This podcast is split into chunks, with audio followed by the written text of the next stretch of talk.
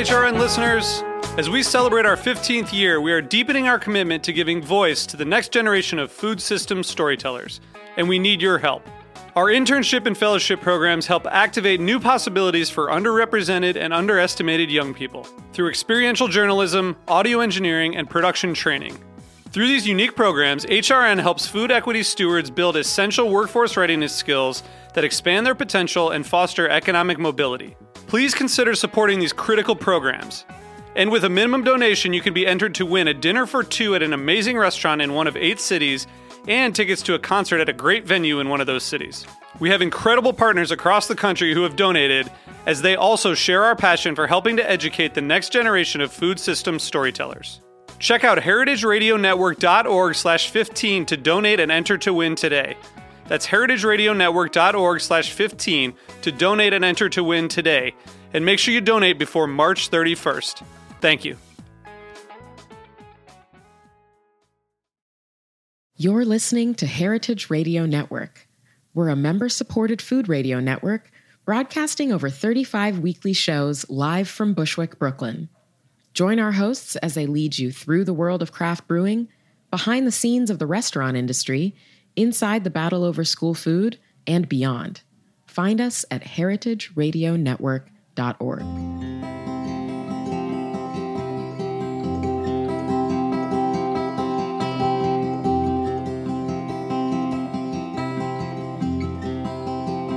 Welcome to Heritage Radio Network on tour. I'm Lisa Held. Today we're broadcasting live from the Young Farmers Conference at Stone Barns.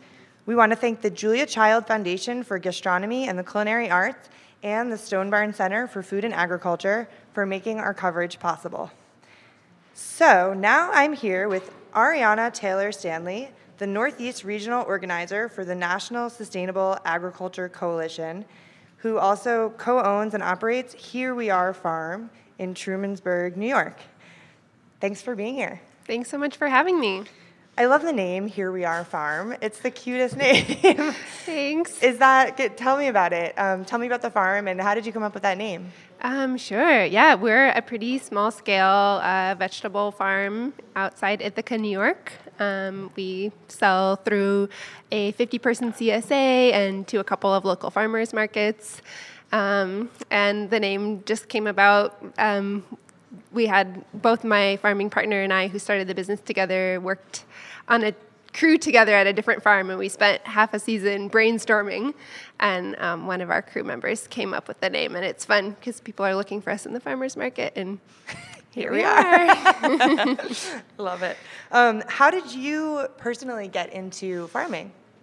Um, I came through to farming um, through the environmental movement. I was really involved um, in climate activism about mm, 10, 15 years ago and um, began to see that our food system is responsible for so much of the environmental problems that the climate movement is, is working on. And so I thought I'll just go kind of work on developing an understanding of how food is grown, go work on a farm for a season, then I'll go back into organizing and activism. Um, but I kind of got stuck, and I decided mm. I, I liked farming and I like being able to be part of a solution. It was it was exciting and invigorating to organize against you know coal-fired power plants and um, carbon pollution. But when we're in the sustainable agriculture movement, we get to organize for something, and ah. and um, it feels good and empowering, and impactful to be part of the solution. Right. Yeah, that can it can be draining when you're constantly talking about what's wrong, right? And totally. then to kind of reframe it um, can be yeah. empowering. Yeah, I love yeah. to work on solutions. Amazing. So, in terms of policy solutions, so you're presenting a session at the conference called Advocacy for Young Farmers. Um, my first question is, you know, farmers are are really busy farming, right? And there's lots of organizations and activists like you know like you were before who are working on policy. How important is it for farmers themselves to really engage in advocacy and get off the farm um, and work on policy? It's so important. Yeah, I think, you know, there you're right. There are a lot of people who are paid and that means that they're probably representing interests with money to advocate um, for policies that represent the the sort of status quo in terms mm. of our food system. Um, but if we want to have change that can really both like uh, be environment, an environmental benefit change that moves towards agriculture that's regenerative and sustainable, that is also helping dismantle existing systems of oppression that exist in our food system. The people who are directly impacted by those systems and who are directly involved in creating the alternatives need to be at the table making those policy solutions. And honestly, the voices of constituents are much more powerful. Um, I so I live in rural central New York, mm-hmm. and um, my member of Congress. Uh, and I don't see eye to eye on everything, on a lot of things. Um, but I, when last year, when the Farm Bill uh, was being written, the last farm bill passed in 2018, right. um, the House version of that farm bill eliminated a lot of programs that I was personally looking forward to using. And mm. one example of that was the organic cost share program, which actually okay. helps farmers pay for their organic certification. That's something we're doing this winter, and I'm really looking forward to being able to be reimbursed for some of those costs. And I went to a town hall and said to my member of Congress, did you know that the farm bill that you just voted for, or that you're about to get the chance to vote for, eliminates a program that I, as your constituent, am planning to use. And he said, No, I didn't know that. And I'm going to look he into had no it. idea. And he said, This is a real issue. And, and he actually wrote a letter about the organic cost share program to ask that they put that funding back in the farm bill and it did end up in the final farm bill and so it's it's different for you know you to be eye to eye with your member of congress i'm a farmer i'm living in your district um, you know you're waiting for my vote um, this is something that matters to me. That spoke to him just as much as you know a paid lobbyist coming from a big corporation, um, and maybe maybe even more. Right, absolutely. The really having a person there to totally yeah the yeah. lived experience. Um, and you're on the grassroots team for the National Sustainable Agriculture Coalition. So you're are you going out and, and actually trying to get other farmers engaged in the process and are they are young farmers excited to be engaged in policy? Uh, how, how difficult is that? Yeah, so the way that NSAC works, that's the acronym for National Sustainable Agriculture Coalition, we're a coalition. So we have members around the country, including Stone Barns is one of our members, the National Young Farmer Coalition that's here, um, other members in, in the Northeast region I work directly with. I saw um, Maine Organic Farmers and Gardeners um, Association was represented here too. Um, so all those members, they work directly with farmers on the ground. Okay. At the NSAC office, we, we have some relationships with farmers and we do bring them in for events and fly-ins, but we mostly work with our farmer-facing organizations who want to have a voice in policy. Um, and they set our priorities. We uh, we're responsive to what, what things their farmer members want to work on, and then we help them engage. So when um, so here we are in, in Tarrytown. Um, uh, Nita Lowey, who represents is the, the congresswoman from this district, sits on the appropriations committee. So we just went through that process, and I got to talk to Jess, who's sitting here in this room, um, to say, hey, like, can you connect with that office um, to to get her to to to make sure that the final uh, spending bill for the government yeah. doesn't leave out important programs that, that one half of the versions going into the Senate version um, does leave out. So she, she was involved. She wrote letters to um, that office. She got to build that relationship. And then she can also work with her farmers on the ground um, to, to bring in that support. So, yeah, so we organize with organizations, we call them the grass tops, the people that organize the grassroots throughout the region. And then I also have the special superpower of also farming, but that's my full time job. This right. is my side hustle. So I also have lots of relationships with farmers in my community and um, other farmers that I've built through my network as an organizer throughout New York and New England. So in that way, I also get direct feedback on like a particular problem people are encountering when they go to sign up for a conservation program, um, and we we use both. So we work with organizations and farmers, and I have to say yes, there's definitely excitement. People are feeling the need to engage in the political process in new ways all the time. And um, at least where I'm at, um, people people are interested in engaging. They care. They just want the information and like to know. Okay, like this is what's happening. Now is the time to make a phone call. Right. Well, and um, especially farmers, they're so busy so it's like you're providing the service that this is the issue, and here's who you who you can call. Right? They kind of need that help, maybe. Um, yeah, they can't exactly. spend all day researching an issue if something needs to be planted or harvested. Sadly, no. um, so, in terms of policy at the federal level right now, um, what are some of the biggest issues that that you're working on that affect young farmers? Well, there's a lot. Um, and one, one issue that I hear about and talk about whenever I connect with farmers, young and otherwise, um, is climate change, obviously. And that's an issue that's slow going from the federal policy perspective, um, but it's something we are starting to focus more and more energy on. And one thing that we're actually doing here today, actually, right now, I have a booth in the next room over um, where people can sign on to our farmer climate letter. So um, our member organizations and and National Sustainable Agriculture Coalition are collecting thousands of signatures of farmers who agree that climate change is a problem, it's a threat to agriculture as we know it, and that sustainable regenerative agriculture can and should be part of the solution and that farmers are on the front lines and, and deserve a voice. So that's one thing that we're working on that people can plug into, and that will help inform the policy um, that, that ends up happening at the federal level on climate. And, you know, interestingly, though we don't yet have a comprehensive piece of federal legislation addressing climate change, which is long overdue, um, there are actually federal programs that are right now paying farmers to sequester carbon in the soil and to farm in ways that help address the climate crisis. Um, and some of those programs are about to open for sign up.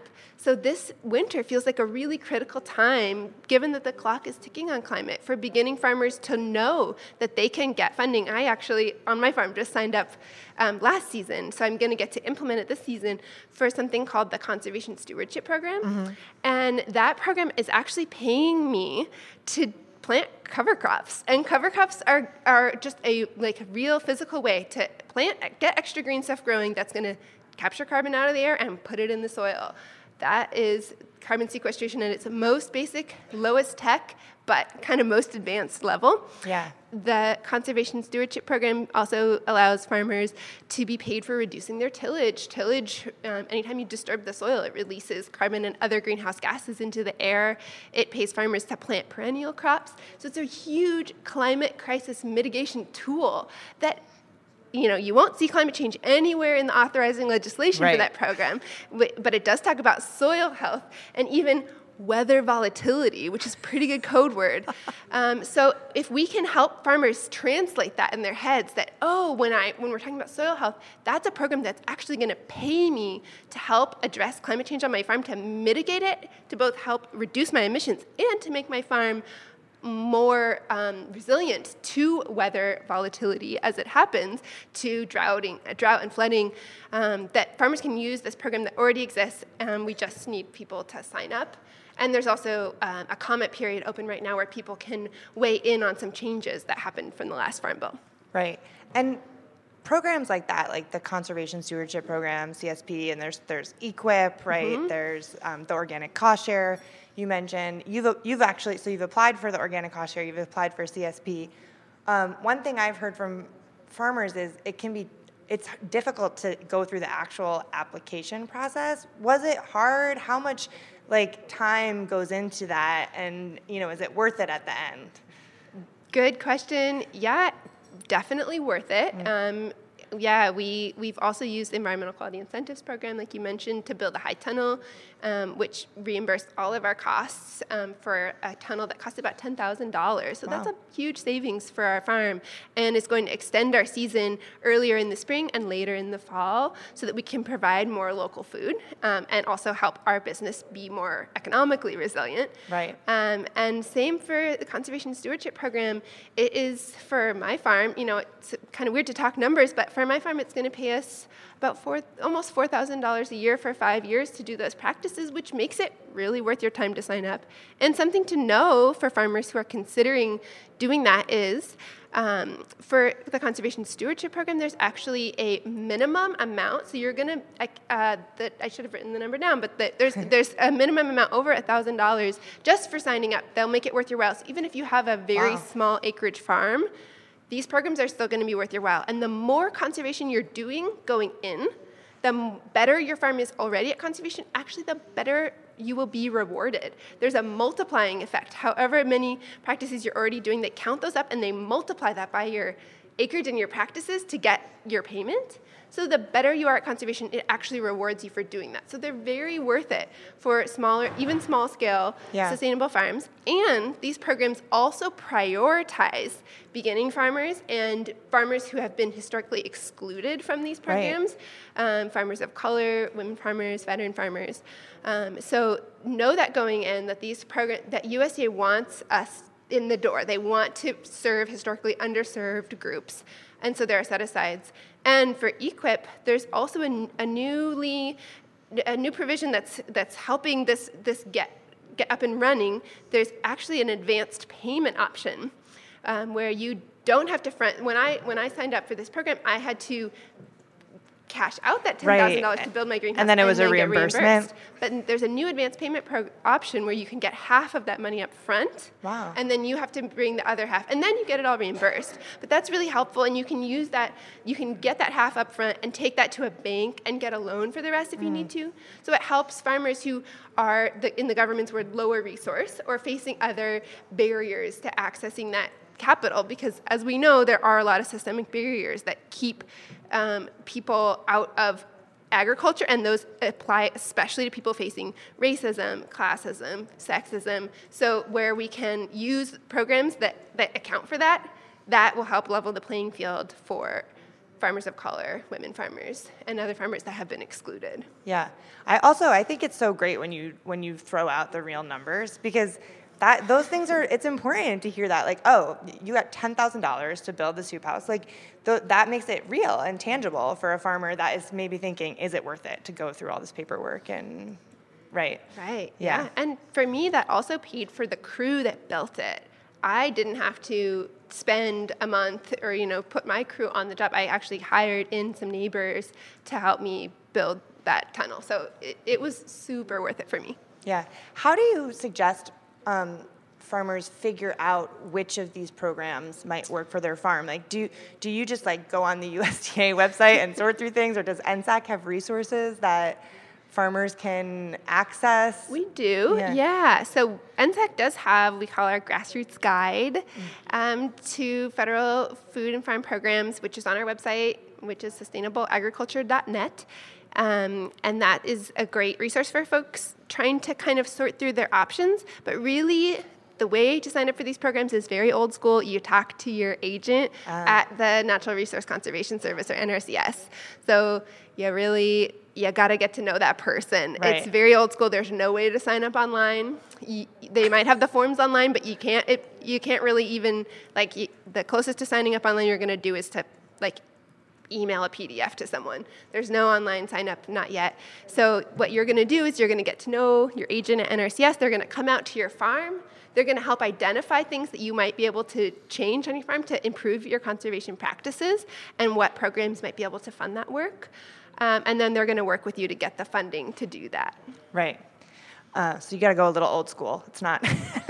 yeah, the federal it's, government it's, isn't quite, you know, digitized and all that. not yet, and it's a barrier. It, yeah. You know, that puts a lot of discretion in the hands of that agent, and if that agent carries a personal bias, that will apply to you. So that's something real to know going in. But right. there's lots of things that farmers can do. Um, you are entitled to a receipt for service. So if you go in and you ask to use a program and they say no, you can get documentation of that.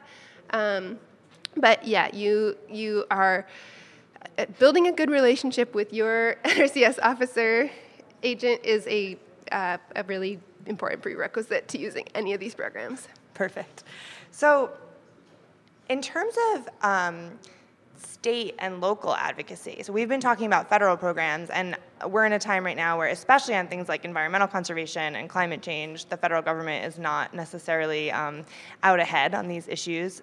So are you um, also engaging with farmers to affect policy at the state level? And is that like an avenue for making change that maybe can't be affected at the federal level? Yeah, so National Sustainable Agriculture Coalition only works on federal policy directly, but you are correct that, especially in terms of climate policy, the change is happening at the local and the state level, and often that those policies that take that originally are piloted at the state level are then copied at the federal level and magnified. If they're working at the state level, that can be like an incubator, and then we can take those and and um, and turn them into federal policy. So we keep an eye on what's happening at the state level, and of course, most of our members spend a lot more time working on state policy than they do federal policy. So whenever we get folks in the room together to talk about federal policy, there are side conversations going on about how we can, you know, as a region, connect on some sort of like you know, regional climate policy? How can we compare what different states are doing to make sure we get the best um, outcomes across the region? And that's really helpful to have these state policy whizzes in the room as we're talking about how to do things on the federal level because they apply that knowledge um, and turn it into the federal policy advocacy work that we work on directly. Right. How's New York State doing? Like, do, are there? I feel like there was some talk about soil health legislation in New York? Or is New York a little bit ahead, maybe, in terms of state legislation for farmers and climate change? New York does have some um, a, a new climate policy that was recently passed. I don't work directly on state right. policy, so I don't want to speak out of turn or um, give you misinformation about yeah. New York policy. But I know um, Caitlin Arnold from National Young Farmer Coalition is speaking next, and yes. they were very active in organizing around and supporting and um, and working on the New York legislation that passed. She might have more information about what's happening at the state level. My focus is more more federal, but it is really exciting to have that as a priority. And there is some state level funding for farmers to do um, climate mitigation work on their farms as well. So that's a great resource. Great. Well, thank you, Ariana. Um, we're going to wrap up, but um, I feel like you gave so much information that farmers could use really, really urgently. Like, you know, programs that exist right now, that, you know, policies, there are policies you need to work on and advocate for, but then it's great to know that there are so many programs that you're actually using and that farmers can access now. Yeah, now is a great time said never too early to go into your NRCS office and ask them and ask them to come to your farm because once you're in the system, there's certain things you need to do, um, like getting getting like a farm number and things like that before you can apply. So it's never too early to walk in that door.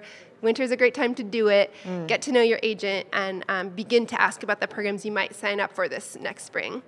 And for folks who are interested in signing on to our Farmer Climate Letter, you can do that at our short link is bit.ly, bit.ly slash farmer climate letter. Um, so if you're farming, please sign. If you're not a farmer, there will be other ways to plug into this work. Um, we're hoping that this letter will showcase how many farmers are um, are especially committed to this work and especially concerned about the climate crisis. So if you are farming, um, we'd love your support. Thank you. Thanks so much. Thanks for listening to Heritage Radio Network on tour. Thanks again to the Julia Child Foundation for Gastronomy and the Culinary Arts for making our on tour coverage possible, and to Stone Barns Center for Food and Agriculture for having us at the Young Farmers Conference. I'm Lisa Held. Stay tuned for more. Thanks for listening to Heritage Radio Network, food radio supported by you.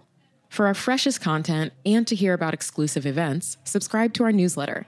Enter your email at the bottom of our website, heritageradionetwork.org. Connect with us on Facebook, Instagram, and Twitter at heritage underscore radio.